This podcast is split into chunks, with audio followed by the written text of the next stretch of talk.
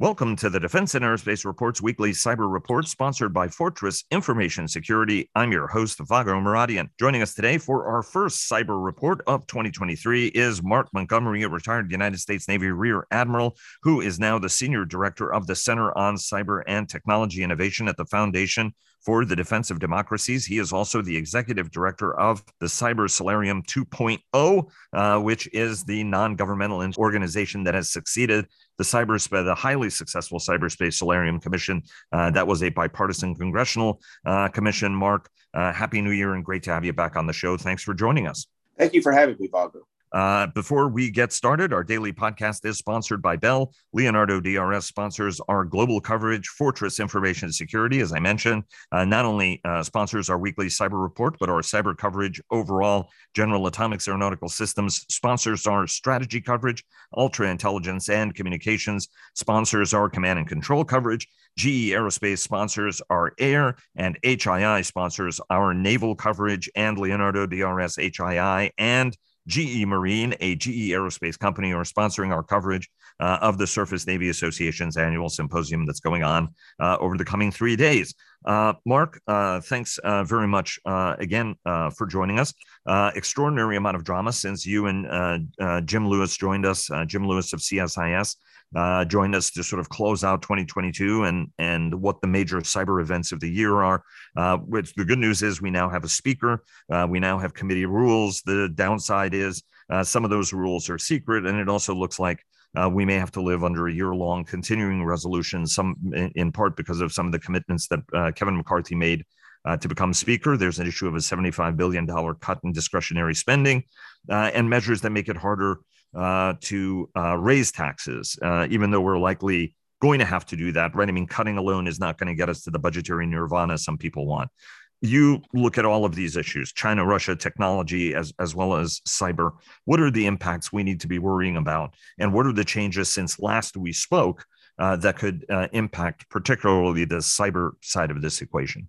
Vago, you're right. It was a, uh, a very exciting couple weeks here. I will say, from the purely cyber point of view, I don't worry about too much about what happened. First of all, cyber is its its own issue. It's not completely nonpartisan, but generally nonpartisan, where people um, have been you know, have been agreeing to work across the aisle uh, for the last few years to get things done. You think of Senators Peter and Portman, uh, Senator King, Senator Rounds, um, Representative Langevin, Representative Gallagher, in each case, a Democrat and Republican working together to get literally dozens of uh, cyber provisions done over the last four years, the number of cyber provisions passed each year has increased uh, significantly. You know, from 20 or so a year on average. You know, going back, you know, going back last decade to now, you know, 30, 40, 50, 60 a year. And we don't just get them done in the National Defense Authorization Act anymore. They're done in infrastructure acts and appropriations bills. You know, I just feel that cybersecurity does get tackled, not completely and not totally, and obviously, if there's complete gridlock, there's complete gridlock. And, and that will hamper cybersecurity efforts on the Hill. But I think in the absence of complete gridlock, will there will be uh, cybersecurity work that, that needs to get done. And we have uh, a lot of members excited to get tackling it. And, and you see that now. You see Senator Peters talking about FISMA reform, the Federal Information Security Management Act reform. You see um, uh, Senator Warner talking about work work he wants to do on information sharing. Uh, you see, um, you know, Senator Rounds and uh, and uh, Senator King have been talking about uh, things they can do to complete uh, elements from the Cyberspace Solarium Commission. But also, um, you know, Senator Rounds has has been a longstanding proponent of of um, reforms inside the, the, Department of Defense, whether it's the strengthening of the principal cyber advisors, the creating of the Assistant Secretary of Defense. You know, he has taken a very incremental approach. Uh, he was key to getting the National Cyber Director done. So you still have these leaders in the same positions they were in. And I would say on the House side, you know, that's probably where there's more tumult. Uh, Mike Gallagher is still there. Um, he's reported to be the chairman of the China Committee, which will have a, a cyber uh, uh, aspect to it. And he'll probably continue within the Armed Services Committee to have a, if he could be chairman of the, the, the cyber uh, subcommittee that Jim Langevin used to chair, or at least working closely with the chair of that to get things done. So I still feel there's a lot of work that can and will get done in this in this area. And and final thing I say on the budget is, you know, I, I think there's a there's probably more smoke than fire about the uh, DoD budget. I mean, I'll say historically, including last year, Republicans are the ones who kind of who pick the higher number and end up with the higher number. And I mean, that's I could just say right. from my last five years of close exposure to it, that's what's happened. I don't think that's going to dramatically change. Do I think there'll be aspects, you know, there'll be targeting of some issues? You, you bet. Um, and uh, and I'll say this about taxation. You know, one party controlled the House, the Senate, and the presidency, and they didn't raise taxes of, you know, significantly. So, you know, the uh, to now say that when the Republicans come in, we'll have trouble raising taxes. You know, that that that's a, a you know that's a little unusual. I think both parties have trouble raising taxes um, because they end right. up targeting some constituents. So I, I would just say in general, I think there's more smoke than fire around all that. Now, look, if we get into gridlock, you're absolutely right. All those things come back in spades, including the uh, CR for, for, for 24. Um, so I, yeah, I think I think you're right to be concerned, but I'd let the situation play out for a couple weeks. Uh, and uh, indeed, right. I mean, that's one of the things I was going to mention is whether or not we end up in a uh, year long uh, continuing resolution. Does that have a particular impact, though? Uh, uh, just briefly before we move on to talk about Chris Inglis and a number of other issues, um, you know, the continuing resolution particularly negatively affects folks who are on the services side of things. And there's a lot about cyber that is services related. Um, it, it, does that m- make it a particular cyber IT complication from your perspective? That's a great point, uh, Vago. You're absolutely right. And, and cyber is a growth industry. And you know how it is in DoD. If you're a startup, the last thing you want, you know, a new start, you can't have a continuing resolution. You can't get funded. So a lot of cyber programs are new starts because we weren't doing them before. Right. And there's a lot of growth in cyber, whether it's in uh, Cyber Command, uh, other aspects of DoD cyber, uh, the Cybersecurity Infrastructure Security Agency. Um, nearly every federal agency that supports a critical infrastructure needs to grow its support structure. So these are all growth. And you want to, uh, here's what doesn't get funded, you know, when you're in a CR: growth and new starts, right? And so um, I think that's a great that's a great insight you have that that it may not affect the legislation as much as it affects the appropriations. And so we do have to be concerned about that. And and uh, and I think your your point's well taken there, and we should watch that closely.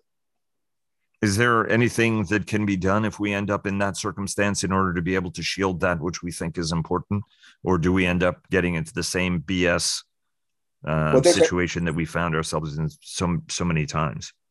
As you know from your uh, extensive DoD experience, there are there is a system for for uh, you know basically wavering through certain startup programs during a CR.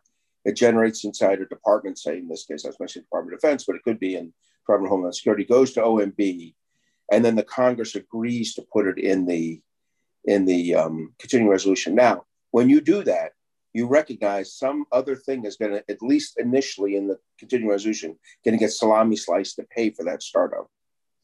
So there are workarounds, but they're limited. When I, you know, these are in the, you know, five to 10 programs kind of listing, sometimes 10 to 15 programs if it would be an extended uh, CR.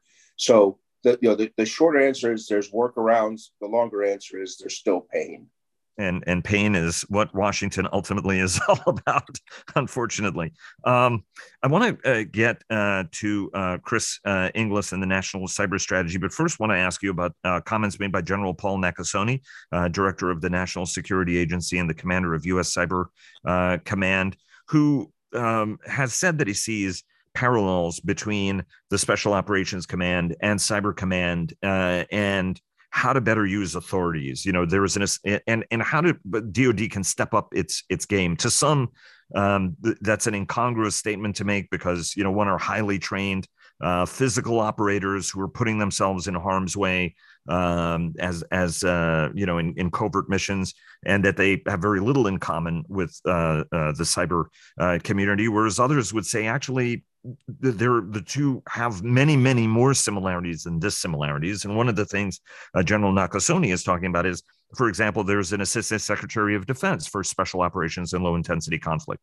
We don't have an asd uh, for cyber for example. We've tended to look at this as a you know an it uh, uh ish, issue more more than specifically uh, a cyber issue. What does he mean and and why is it important and what are the changes that actually need to make to sort of uh, take that sort of one throat to choke approach uh, that was a hallmark of the Solarium uh, Commission that was applied, uh, created the role of the National Cyber Director. We'll talk about that in a minute. But what are the things that have to happen within the DoD architecture to give greater focus on the cyber issue and then to build out those forces? So, um, look, I think you have to look at it. Uh, it look, there's been recent action on this. So I want to put this in some context uh, beyond what General Nakasone was saying, although I fully support his, uh, his assessment.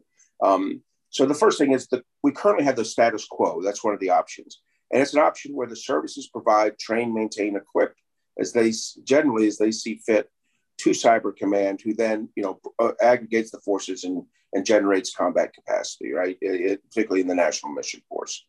Um, that has left us with very, um, each service has approached this slightly differently.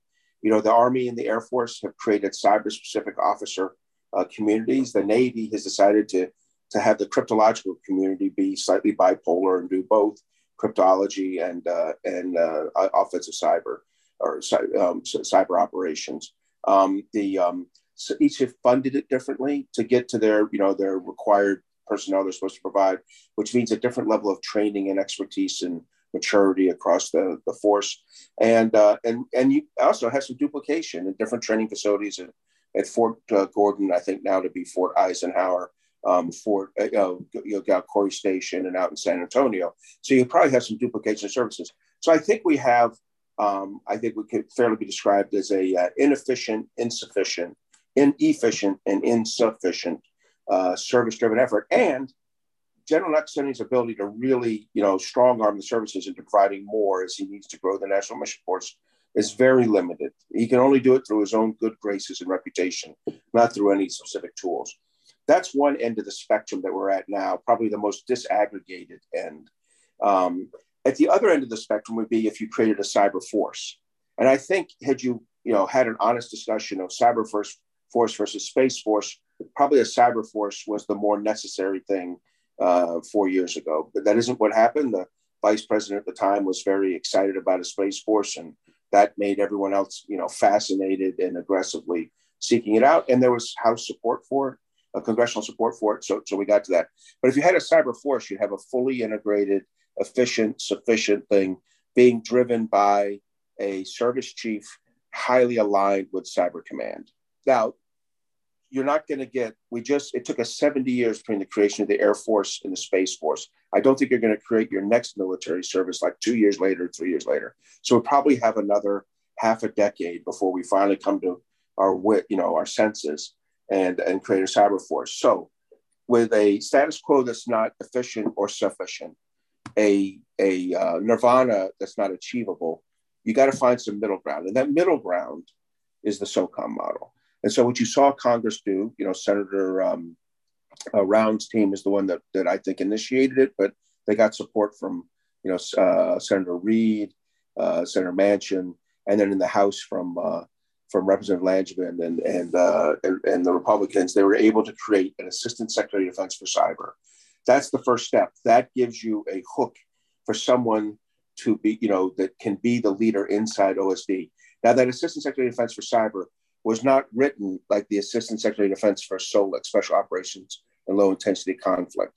That's the person that really empowers SOCOM uh, to, to be a train, maintain, equip lead by having an, an OSD element that is uh, that has a train, maintain, equip responsibility, you know, for oversight of the services. That really allows SOCOM to say, "Hey, I needed, you know, uh, three of A and two of B." but uh, but the army didn't provide it. The Air Force did, and the Navy was nowhere to be found. You know what I mean? That you know you you have that person to to be that leader. I would hope over time the Congress iteratively and with DoD's encouragement and support creates, you know, maneuvers the ASD for cyber into an ASD for SOLIC like responsibility. And then I would also further continue to empower Cyber Command. If you look in the last three NDAAs, they have incrementally increased the acquisition authority of Cyber Command. It doesn't approach SOCOMs yet, but it's getting there. Right? It's not yet at SOCOM's level, but it's I guess approaching it is the right way to look at it. So I think that's what uh, General Nakasone is referring to: the idea that you need a setup like SOCOM and the Assistant Defense for SOLIC have in special operations in cyber. That will be a good midpoint where we can continue to develop our warfighting capacity and capability while we kind of get our hands around the idea of do we want to have a, a cyber force? And whether you eventually have a cyber force or not, I would I would maneuver rapidly to the special operations model in cyber. It gives you better control of the services, better ability for rapid force generation, better ability for you know rapid changes in the training environment if necessary, because you, you only have to maneuver one training environment, not three or four, you know, if you had it in the Marine Corps. So I mean, you know, there's just to me the kind of flexibility and agility that we need in our cyber forces is going to come from that marriage of a, of a strong ASD for cyber with an empowered uh, cybercom commander. Do you do you have a, a, a, right? I mean, and nothing in the department happens unless the senior leadership thinks it's a good idea and wants to implement it. Um, are there is there enough support for this to be implemented and implemented quickly to get us to where we need to be in a relevant time scale? So you know, when the Assistant Secretary of Defense was in the Senate version of NDAA, the the uh, the department's uh, the, the administration SAP or you know their statement was that they didn't like it because they had some other ASDs and security defenses they wanted to create. I don't think they actually had an opinion on the position. And we currently had cyber was I think John Plumb, who's a you know a dedicated professional, is the assistant secretary of defense for space, uh, nu- nuclear weapons, that, which we're overhauling all of them, uh, missile defense, weapons of mass destruction, and cyber. So there's no way it was getting the attention. So I don't think they're opposed to the part of creating a, a, uh, a focused leadership position on cyber. As you get to empower it, I think that if I was inside the department itself, OSD, I'd be thrilled to create, you know, the ASD for cyber in a more meaningful way. If I was in a service, services tend to not appreciate people being you know assigned oversight of them or having control over their decision making just historically speaking. Uh, services are not fans of that. So i think the services will oppose it. But look you don't get to to not perform and then oppose increased oversight. That's just not it's not appropriate. And so i think the services need this help. That's the senior uh, uh, senate staffer in you uh, talking mark. Um, uh, let, I, I want to uh, shift uh, to uh, uh, the national cyber strategy, something we discussed on the last program of the year and, and did uh, in 2022 often. Chris Inglis in the National Cyber Director that was created by the Solarium Commission, and I should point out Chris was one of the commissioners on the on the commission. in late December, said that he was going to step down over the coming months. Uh, many members, Mike Gallagher being one of them, Jim Langevin being another, uh, have called on to stay on until the new cyber strategy uh, is uh, disclosed uh, by the administration. two questions, starting first Where are we on the national cyber strategy, and do we have any greater visibility into it now than we did in our last program in mid December? So it still hasn't been released. So the insight we have are from comments that um, uh, Chris Inglis has made and uh, some leaks. Um, and I think in general, uh, my understanding is there was a deputies meeting yesterday. The second deputies, if that went well, then you usually get a paper principles um, on this kind of issue, and then you could be, you know, you could have a signed document in, uh, you know, two to three to four weeks. You know, it's really a bureaucratic battle at this point, not a content battle. So, um, and, and it's a light bureaucratic. As bureaucratic battles go, it's reasonable. So two, three, four weeks, I think you get a signed document. Um, uh, as long as nobody spoilers it during the uh, paper uh, principles. So uh, I think we're getting very close. Uh, I think Chris has made it clear that, um, and he made it clear when he was in our commission, you know, 23 years of a voluntary approach uh, to establishing effective cybersecurity in our national critical infrastructures has not um, produced the kind of results we want, that anyone wants and that everyone needs to be raising their investment and their uh, concentration on cybersecurity in our critical infrastructures.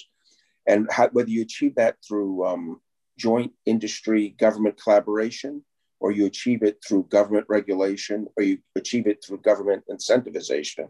And there's arguments for each of those depending on the industry you're in.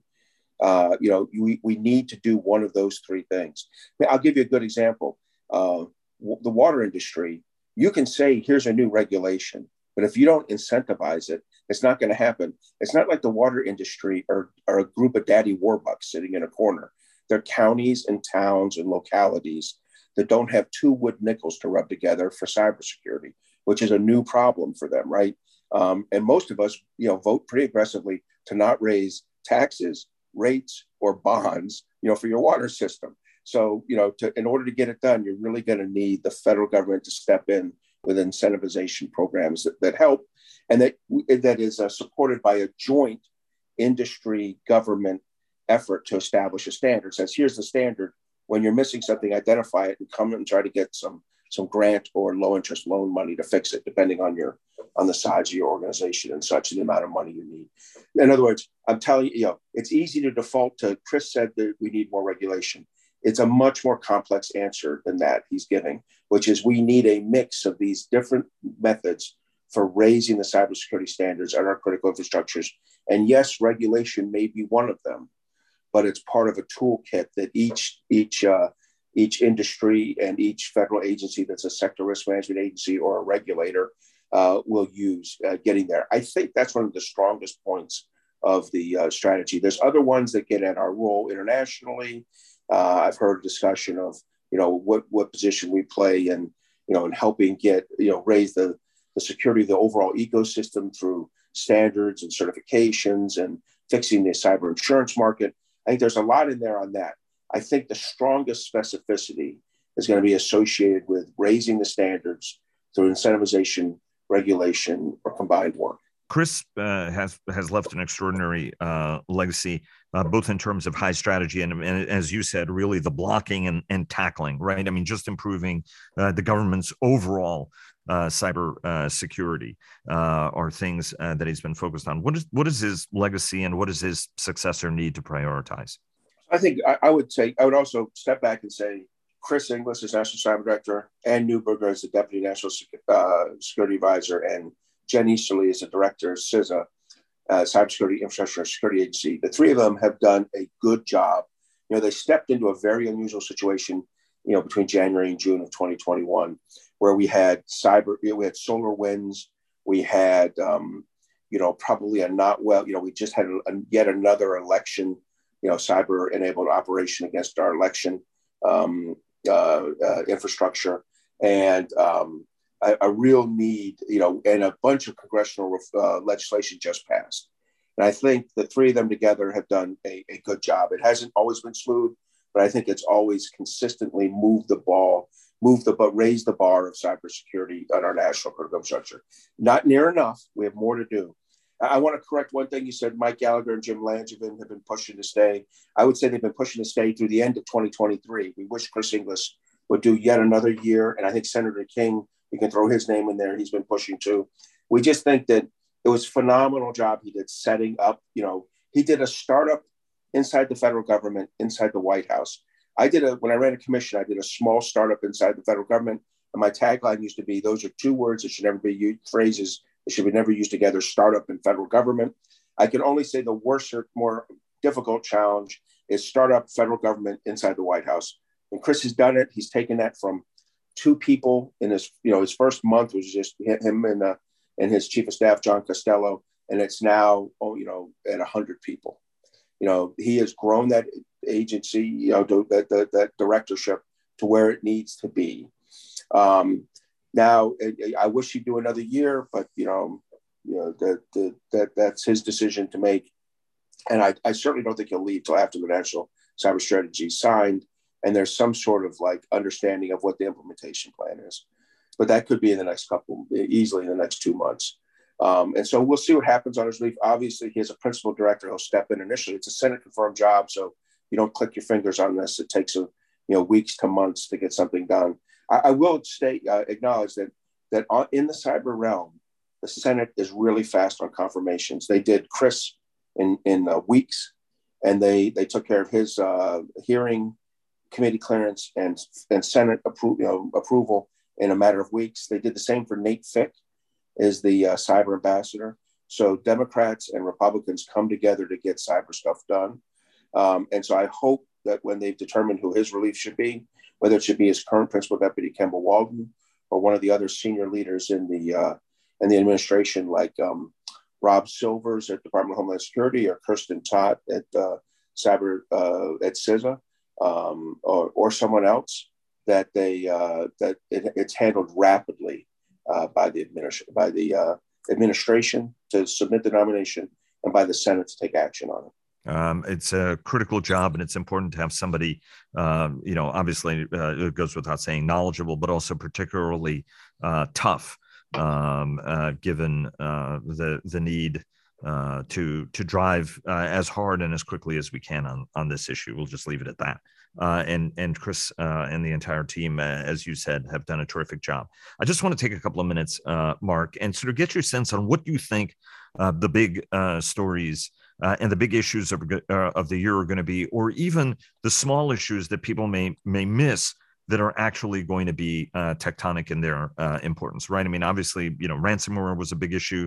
Uh, Chinese, uh, you know, improvements in Chinese capability and indeed intrusions were another storyline. There was the quote cyber dog that didn't bark in, in terms of Russian attacks on the United States, but it's it's clear the United States and its allies are also doing a good job blunting uh, by um, uh, the Russians by by deterring forward. What do you think some of the issues or the, the big issues of 2023 are going to be that folks have to keep on their radar screens and and and devote mental energy to?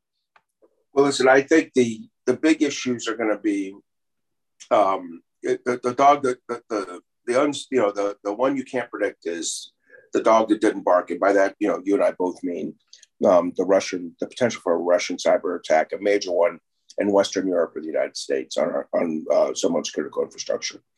Um, I still worry about this. You know, the, the, the Ukrainians have an IT hacker army out there, not trained by us, not uh, not even basic, you know, framing of, uh, of risk management, escalation management. They're out there. If they get lucky and do something really significant to hamper um, Russian critical infrastructure, um, who's Putin going to hold accountable? you know, a group of hackers in Ukraine or GCHQ in, in the United Kingdom or NSA here in the United States. I think it's number two or number three. So there's still a chance that we get that. Or, you know, if the, the oil and gas sanctions from Europe finally bite, you know, they haven't bit yet, but when they bite and, and begin to change his export, you know, his, um, his ability to generate uh, um, exports, you know, and, and generate cash back into his economy, you know, that's regime credibility for Putin. That could also lead us. So I still say that's an issue out there. And CISA's, con, you know, kind of constant vigilance, you know, with shields up and other efforts, while, well, you know, not they don't solve the problem, they maintain a focus and alertment to it. Um, I think that's important. So first, I, I do want to state that that that 2022 problem is still a 2023 problem. I think the next one's going to be um, looking at you know, uh, Chinese IT penetration of, of, our systems and our supply chains. I think Mike Gallagher's China committee is going to take a hard look at this. I think, you know, there's probably, you know, we always joke, you and I do that there's 50 sub, you know, committees or subcommittees in, you know, in Congress that think they have cybersecurity as a responsibility. There's going to be 60 committees that think they have a, a, um, a, uh, um, a, a, a responsibility to look at the supply chain issues from China. So I think that you're going to see a lot of that. Uh, you know, you saw there was a good bill passed uh, in the last NDAA adding companies to the 889. Uh, the, the you know companies that the you know businesses can cannot U.S. businesses cannot do business with in China if they're going to have U.S. contracts. So I think you're going to see more of that and uh, more delisting or listing, depending how you look at it, of Chinese companies that you can't do business with, or that can't do business in the United States, or that can't be in our supply chain. So you're going to see more of that kind of with China. And then, uh, then finally, I, I, do think, you know, we're going to have to have a, a, a, uh, a, uh, a come to an understanding on ransomware. We, we still only get about 75 to 80% of ransomware uh, uh, incidents reported. So when we say there's a massive ransomware problem, we say there's a massive ransomware problem in the 20 to 25% we know about. You know, it's four times worse or five times worse than we're hearing. And that's extremely, to me, nerve wracking. So I think you're going to see a, a better articulation of the real damage ransomware is doing, and which could have the silver lining of, of changing how cyber insurance companies look at about how insurance companies look at cybersecurity and how to write premiums and such, and how companies address their pre-existing flaws. So I know those are three kind of boring issues, but you know, Russia, the dog that didn't mark, China, really a deep look into their role in our IT uh, and, ITC supply chains, and then ra- ransomware becoming more clear as a as a significant detriment to economic, uh, you know, productivity. Mark, always a pleasure uh, having you on the program. Uh, look forward to having you back many more times uh, over the course of the year. Uh, thanks so very much for joining us. Really appreciate it, and happy New Year to you and yours. Thank you, Vago, and happy New Year to you as well.